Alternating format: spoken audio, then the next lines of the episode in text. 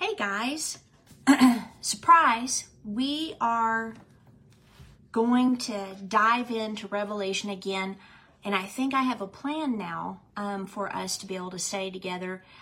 I I always put it like during the week, and then during the week I get busy with work. So I'm thinking, okay, I love getting on here, and it's stupid that I cannot seem to figure out how to get on here and go through the Word of God. And so I decide why not Saturdays. So as you can tell, I'm doing laundry. I have a mess behind me. Just got back from the gym. I am pumped. Let's do this. Okay. If you um, have missed any of the past teachings, or you're like, okay, where the heck are we? Because it's been so long. Because guys, I've been since the last time I think I've been to Greece and Puerto Rico. I'm so glad to be home and not traveling anymore. Um, but you can imagine it's been crazy.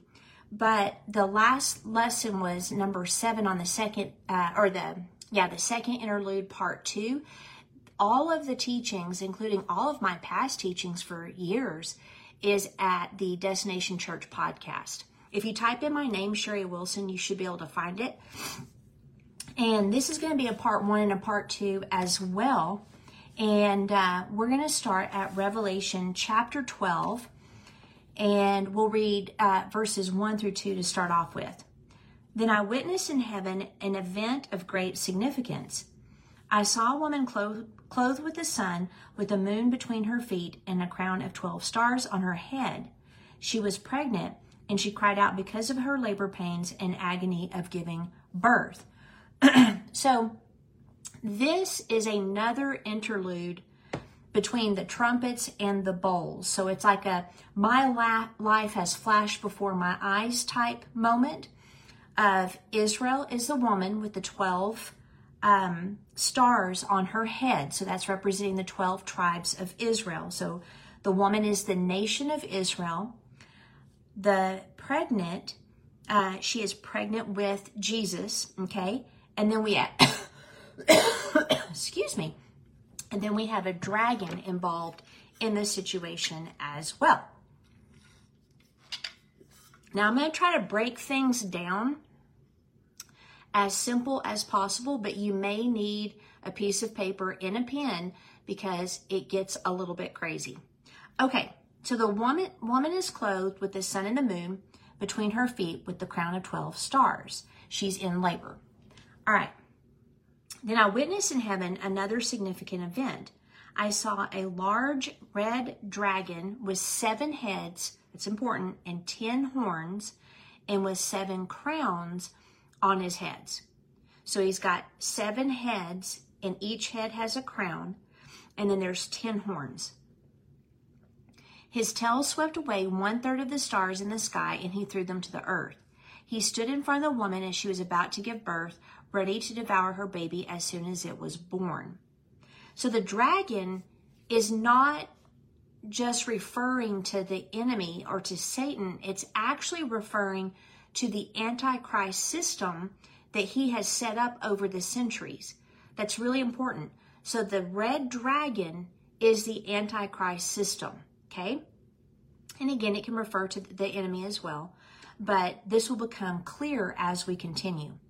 Now, let's uh, go over real fast to Revelation 13 1 through 2. Then I saw a beast rising up out of the sea. It had seven heads and ten horns, with ten crowns on its horns, and written on each head were names that blasphemed God. The beast looked like a leopard, but it had the feet of a bear and the mouth of the lion, a lion. And the dragon gave the beast his own power and throne and authority. Okay, so this should be very similar to the book of Daniel, which we studied in depth before I started this uh, series, Heavy Revy. So the um, the beast coming up again out of the sea, which sea often represents humanity, looked like the leopard, which was Alexander the Great's empire had the feet of the bear, which is the Medo Persian Empire, and the mouth of the lion, which is the Babylonian Empire. So Satan represented here as a dragon. So remember, we're seeing the dragon that's sourced by Satan's authority and power. So it's an antichrist system, but the dragon also can represent the devil. And he gives the beast out of the sea power, th- throne, and great authority. So power is dunamis, which is which is supernatural power. It's the same word that's used for the supernatural power of God. Throne speaks of royal authority, but it's used for dominion. And authority is exousia, implying that he will give the uh, the beast uh, authority, right, liberty, and legal jurisdiction. Those words are also used to describe our authority. So when the Lord said, Behold, I give you authority over all the power of the enemy, in Luke 10 19, the word authority there is exousia, so it's legal jurisdiction. So we have legal jurisdiction over all the uh, power of the enemy. The word power there is dunamis, or supernatural power. so the beast out of the sea will be given dunamis power, royal authority, and legal jurisdiction over the dragon's world system the final push of the enemy's Antichrist system. And the fourth beast is a culmination of all the previous ones combined and the most fearful and the most destructive of all past systems, including Rome's. So remember, that's all from Daniel. Again, you can listen to these on the podcast, Destination Church. You don't find it, just search under Sherry Wilson. Okay, so the seven heads and the ten horns with the ten crowns on the horns are explained in Revelation 17. Uh, so let's go over it there. and we're going to start at number nine. This calls for a mind with understanding. The seven heads of the beast represent the seven hills where the woman rules. They also represent seven kings. Five kings have already fallen, the sixth now reigns, and the seventh is yet to come, but his reign will be brief. The scarlet beast that was but is no longer is the eighth kingdom. So it was, but it is no longer, is the eighth king. He is like the other seven, and he too is headed for destruction. The ten horns of the beast are ten kings who have not yet risen to power, so at the time when John wrote this, they will be appointed to their kingdoms for, for one brief moment to reign with the beast. They will all agree to give him their power and authority. Together, they will go to war against the Lamb, but the Lamb will defeat them because he is the Lord of lords and King of kings. And his called and chosen and faithful ones will be with him. So obviously, this is a future situation, but Revelation explains itself. So it tells us right here what these seven heads are, what the seven, that they represent seven kings as well as seven hills. Five have already fallen, that there is an eighth that is going to come. There is one that existed but is no longer. So there's going to be a resurrection of a kingdom, an ancient kingdom. And then the ten horns of the beast are the ten kings that have not yet risen to power. Okay, now, we know again that the ten kings are not in authority or uh, in um, co- uh, like a coalition with the eighth king or kingdom, because in God's mind, a king and a kingdom are the same thing. Okay, so they were not uh, yet existing during John's time. The word appointed, that they were appointed, is a combo of four Greek words that means they will receive power and authority to be kings for a brief moment. Because at this point, we're either down to months or years, just a few years before uh, the return of Jesus. They're going to enter into a coalition with the beast, the eighth king, and give him their power and authority so that he and his kingdom will be the one world rule and ruler. They're going to persecute God's people, both Israel and Christ's followers. We know this because uh, the saints are crying out for the justice of God because they're being beheaded. I've already gone into a lot of that, the timeline of the catching away, et cetera, et cetera. So again, go back and listen to these teachings and it'll become clear. Um, the Antichrist's goal, this beast and his kingdom, is to be worshiped as God, which is what the dragon has been after from the start. So it's like a worship of Satan by proxy of his Messiah, okay? Now, the seven heads is interesting to me because they represent hills and kings. The word head is top of or chief. It's used to describe the chief cornerstone. Satan is the chief of the world system that he has formed, the Antichrist system. These represent seven kings, five have fallen, the sixth now reigns. John also says they represent the seven hills. The ancient church actually called Rome Babylon, and Rome was known for its seven hills. You've got the Aventine Hill, the Caelian Hill, the Capitoline Hill, Esquiline Hill, Palatine Hill, Quirinal Hill, and Viminal Hill. Now, tradition tells us, at least Roman tradition, that Romulus and Remus founded the original city on the Palatine Hill on April 21st, 753 BC. And that the seven hills were first occupied by small settlements that were not grouped. The seven hills denizens began to interact, which began to bond the groups. The city of Rome thus came into being as these different settlements acted as a group they drained the marshy valleys between them and then they turned them into markets. Later, in the 4th century BC, the Servian walls were constructed to protect the seven hills, and hence Rome was born. Okay, so I believe that John used the phrase seven hills where the woman rules to point out that at that moment, Rome was the sixth chief. So he says,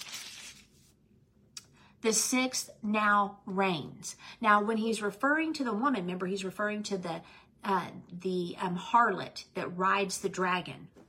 Okay, the seventh is it is to come, but his reign in light of the other six kings is going to be very, very brief, super short.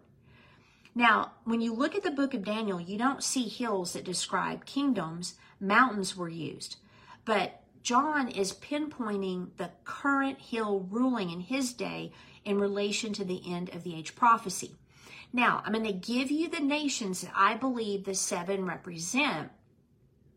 Well, actually, the five that were before, as far as dom- dominion, they dominated the world, the known world at that time. So, uh, I believe the first was Egypt. Then you have Assyria. And notice in all of these, they all interacted with Israel and they all persecuted Israel. So that's what makes them stand out more than maybe another nation at the time. So Egypt, Assyria, Babylon, Medo Persia, and Greece. So Daniel saw from Babylon on, and these preceded the fourth, which was Rome.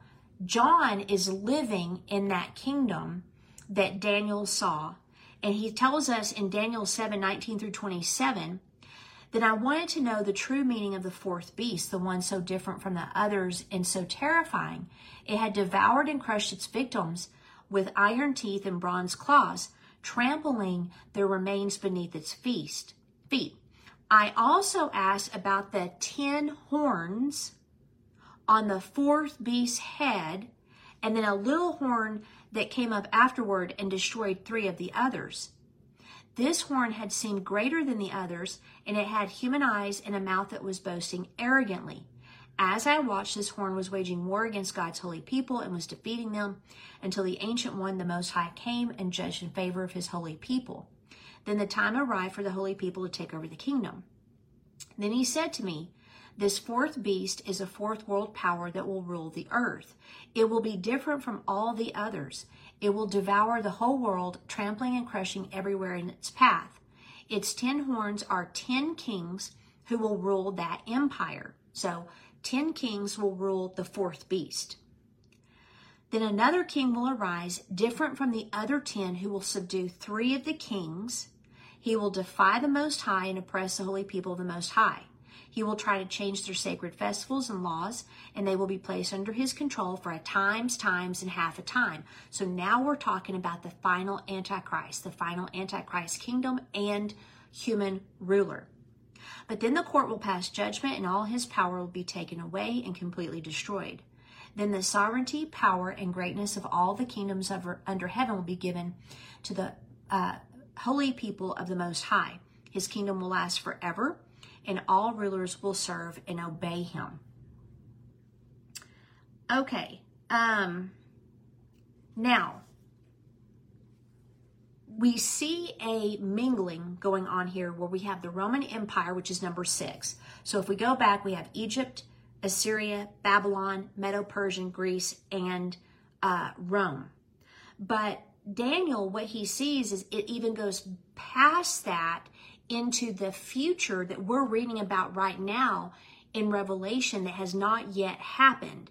And that's often the case with prophecy. Like you have to understand how prophecy works in the Bible. There's often an immediate application, a future application, and then sometimes there's a whole bunch of like time frames that are in one prophecy. So that's what's happening here with Daniel. Okay, so the fourth beast is Rome. There's a little horn that comes up later, which is speaking of the future Antichrist that did not manifest itself in Daniel's time, unless you go into Antiochus Epiphanes, who was the ruler that kicked off the Maccabean War, that slaughtered the pig and built an altar to Zeus in the most holy place of the Israel or the J- Jerusalem temple. Okay, so this little horn boasts arrogantly and wages war against God's people until the ancient one comes and judges. The final king is going to have ten, kingdom is going to have 10 kings who rule that um, empire until another king arrives and subdues three of those, prompting the rest to enter into an alliance with him as John saw in Revelation chapter 17.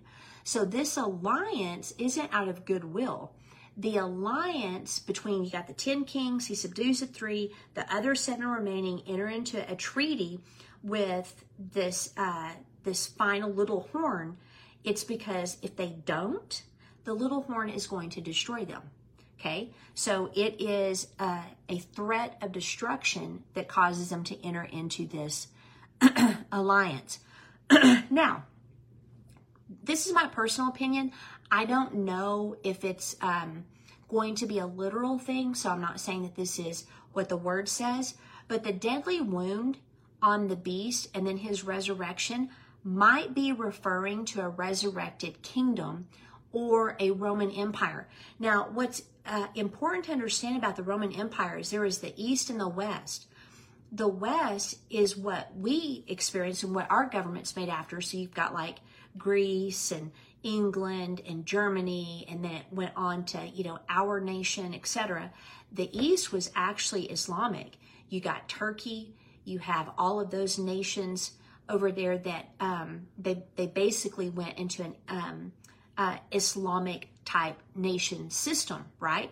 So the resurrected Roman Empire could be a combination, uh, or because like a lot of the Roman Empire and where the churches are, like the seven churches in Revelation, they're in Turkey, and uh, and Turkey is Islam or Islamic Muslim, and then you have Greece on, which by the way, Greece stopped Persia, uh, you know, modern day Iran from taking over the world. Uh, they they fended off the Turks.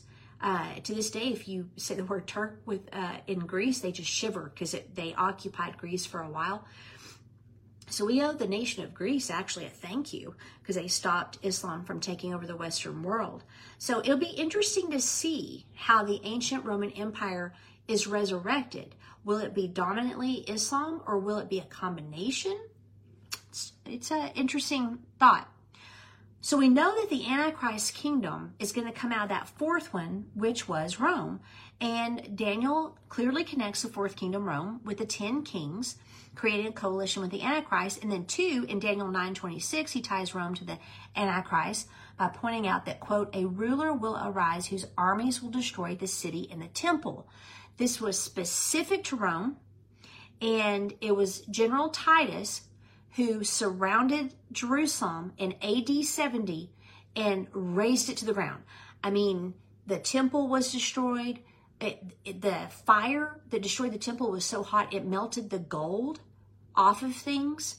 Uh, they didn't mean to do that, but Jesus prophesied where he said, uh, "Oh Jerusalem, Jerusalem, how I longed to collect you under my wings like a hen collects her chicks, but you have missed the day of your visitation. Therefore, the uh, armies will surround you and will bring this city to desolation." So that happened in AD 70 under General Titus when Rome was the power. Okay, so Titus destroyed the temple and a later ruler will also destroy the city and possibly a third temple at the end of the age.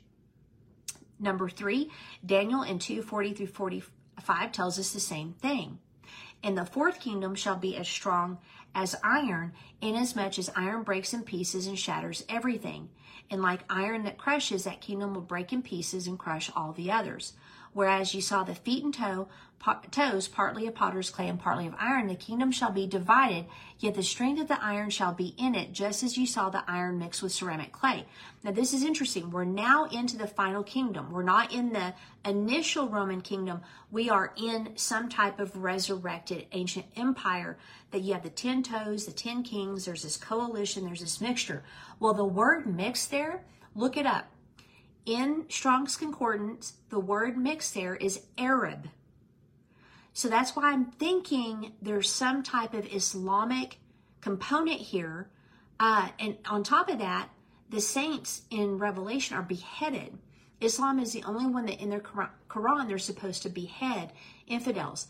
And uh, Tomi Arayomi has a great teaching on that on Islam. So just uh, you know, in YouTube, do his name and then Islam, and it'll come up. It's like over two hours, hundred percent worth it, guys, hundred percent.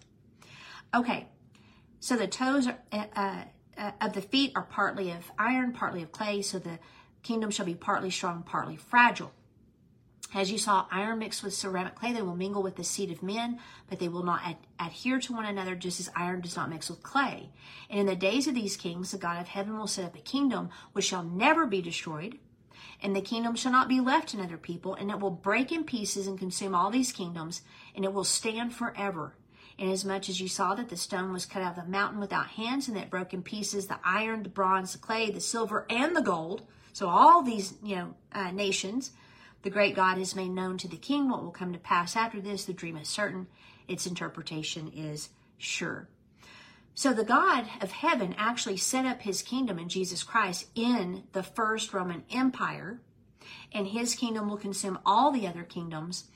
Um, and again, I can be wrong for sure on the resurrected kingdom being the Roman Empire or the resurrection of the beast with the mortal wound being an empire. You know, it could be a, a literal man. The final Antichrist is wounded and resurrected. I don't know, but God often interchanges these ideas. Um, now, back to the woman. And we're going to finish up uh, with her, and then I'll do part two next week. So we see that the dragon with seven heads and ten horns and seven crowns on his head. Here's what it represents, guys a socio socio political system. Okay? Uh, I highly recommend that you listen to the Daniel series where I um, talked about He That Restrains. I tell you exactly what that is and base it on the Word of God. Again, Destination Church Podcast or search for my name, you'll find it the socio political system that the Antichrist forms. John makes it clear that this is the enemy in his system because Satan took a third of the angels with him when he fell. I kind of go back and forth on what that actually means. Um, I'm hoping to get clarity on that later. He then used all his supernatural and demonic powers to devour, devour the woman's baby as soon as he was born. This is seen when Herod the uh, Rome's puppet king. He was the first king who was not full blooded Jew on the throne. Uh, that was actually prophesied in Genesis 49, where the prophecy to Judah was that there would be a king from Judah on the throne until Shiloh comes. The word Shiloh is he whose right it is and also refers to the King of Peace. We know that was Jesus Christ. So that was another sign that the Messiah was coming because Herod was Idumean. he was actually a descendant of Esau. So he was part Jew, part Edomite. He was not a true uh, full blooded Jew. So he killed all the babies from two years and under trying to eliminate Jesus. And where did Jesus go? His parents took him to Egypt on the direction of the Lord. Now, it's crucial to keep in mind that the enemy works through governments. It's also crucial to keep in mind that the Father promised nations to Jesus in Psalm 2. And finally, it's absolutely crucial to understand that the church was never supposed to disengage from the world systems, but instead was to operate covertly and overtly and in them in order to disciple. Now, to blow you away with an idea that blew me away. I mean, it's in the Bible. I don't know why I never saw it. Um, but uh, Tomi Arayomi in that teaching I was telling you about uh, brings this up. So let me read the scripture first. But you are God's chosen treasure, and just see if you can spot, because we're talking about nations. Priests who are kings, a spiritual nation set apart as God, God's devoted one. Okay, so let's just kind of, you know, ponder this. Okay, let me give you real fast. The word that is often translated church in the Bible is actually ecclesia. The word, the Greek word for church is kurios, but that's not what is used. It's ecclesia. Ecclesia was a worldly government term it referred to Roman citizens where two or more would gather together, they could execute the uh, will of Rome. It was uh, used to describe the military leaders of city states that would come together um, and strategize. And uh, so it was a, a definite military government structure, okay? Church, kurios, was um, the English word church was used to replace assembly everywhere ecclesia was used uh, in the King James Bible because King James did not want the people of God to assemble outside of his permission and the Anglican Church. So, this idea of church inside of buildings is not what Jesus was referring to when he would use the word church. So out of, I believe, 115 times, only two he actually used, or the word kurios is actually used. The remainder of the times is ecclesia.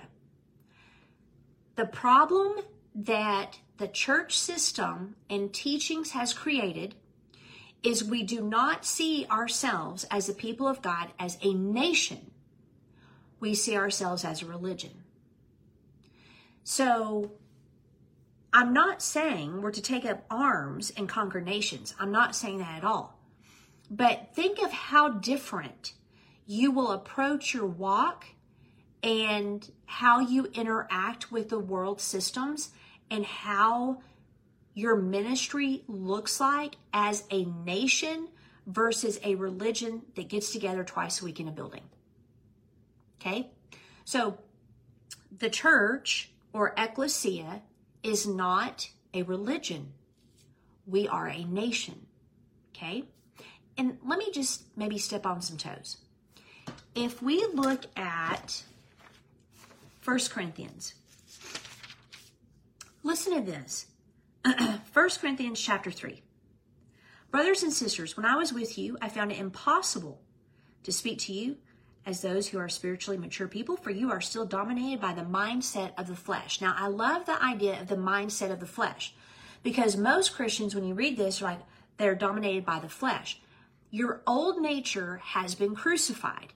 It is not alive. It is dead. The mindset of the flesh is the soul that has been trained to think as a sinner. The purpose of the word and the work of salvation is to renew your mind. So when your mind is thinking in a way that is contrary to the word, it is not your old nature causing fits. It's the way of thinking that has not yet been transformed. That's why Romans 12, 2, all kinds of different scriptures talk about, you know, the word renewing our thinking process. So then he says, and because you are immature infants in Christ, I had to nurse you and feed you with milk, not with the solid food and more advanced teachings, because you weren't ready. In fact, you're still not ready. For you're living your lives dominated by the mindset of the flesh. How? How are they, why are they stunted in their growth? Listen to this. Is there jealousy among you? Do you compare yourselves with others? So, jealousy and comparison. Do you quarrel like children and end up taking sides? If so, this proves that you're living your life centered on yourselves, dominated by the mindset of the flesh. Three times. And get this, behaving like unbelievers. Oh my word. Then he says, For when you divide yourselves up in groups, a Paul group, an Apollos, Apollos group, a Baptist, a Church of Christ, a Methodist. You're acting like people without the Spirit's influence.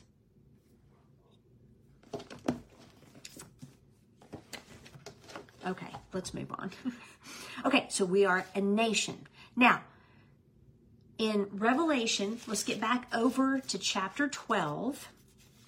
So if you think about it, the end of the age where the eighth beast, the eighth kingdom, goes after God's people, okay? The church. It's a nation or nations coming against nation. So it's a clash of nations. What gospel of the king or what gospel will be preached before the Lord returns? The gospel of the kingdom. So it's a clash between kingdoms and a clash between power. The dunamis power of God within us, the indwelling, and then the dunamis power that the enemy gives, that final kingdom. Okay, so these are just very important things to understand. And when we understand these things, it makes Revelation a lot easier to grasp. So now we're at verse 5 in Revelation 12. She gave birth to a son who was to rule all nations with an, uh, an iron rod, and her child was snatched away from the dragon and was caught up to God in his throne. So that's Jesus, the resurrection. The woman fled into the wilderness where God prepared a place to care for her for 1,260 days. That has not yet happened. Okay? Then there was war. Oh, wait, wait, let me stop. Okay. Now, um, where it says um, that the child was snatched away from the dragon and caught up to God and his throne, she gave birth to a son who was to rule all nations with an iron rod. That's also in the Psalms. But we know for sure this is Jesus but the word rule is interesting. It's not like normally is used in the Greek. It is poimaino, and it means to shepherd. Okay? So Jesus sits on the throne of David, who was the great shepherd of Israel during his rule. David had a heart like God. He established a governmental authority and throne that was so God focused and prophetic that Jesus now sits on the throne of the son as the son of David, a clear messianic title. And then Jesus, of course, is the good shepherd. Okay, now let's finish with uh, Isaiah and Revelation 19. Got a few more verses. So we're going to get back over to 19 and read verses 15 through 16. and you may have to listen or watch this over and over, guys, and take notes. Seriously, um, you know, systematic study of books in the Bible is very beneficial because all of a sudden context is there. And uh, and you get a special blessing for reading uh, the book of Revelation also. Okay, so in verse 15, from his mouth came a sharp sword to strike down the nations. He will rule them with an iron rod. He will release the fierce wrath of God the Almighty like juice flowing from a winepress. On his robe, at his thigh, was written the title King of Kings, Lord of Lords. By the way, that's a tattoo. Um, so Jesus has a tattoo. Okay, Jesus was snatched away to Egypt when the enemy, you know, killed all the babies through Herod. He's also snatched and caught up to heaven post resurrection, where he now sits on his throne at the right hand of the Father. But the next part's referring to the future, where the woman Israel flees to the wilderness for 3.5 years. Now that's interesting. The wilderness, is it a do over? They failed the first time when they were taken out of Egypt.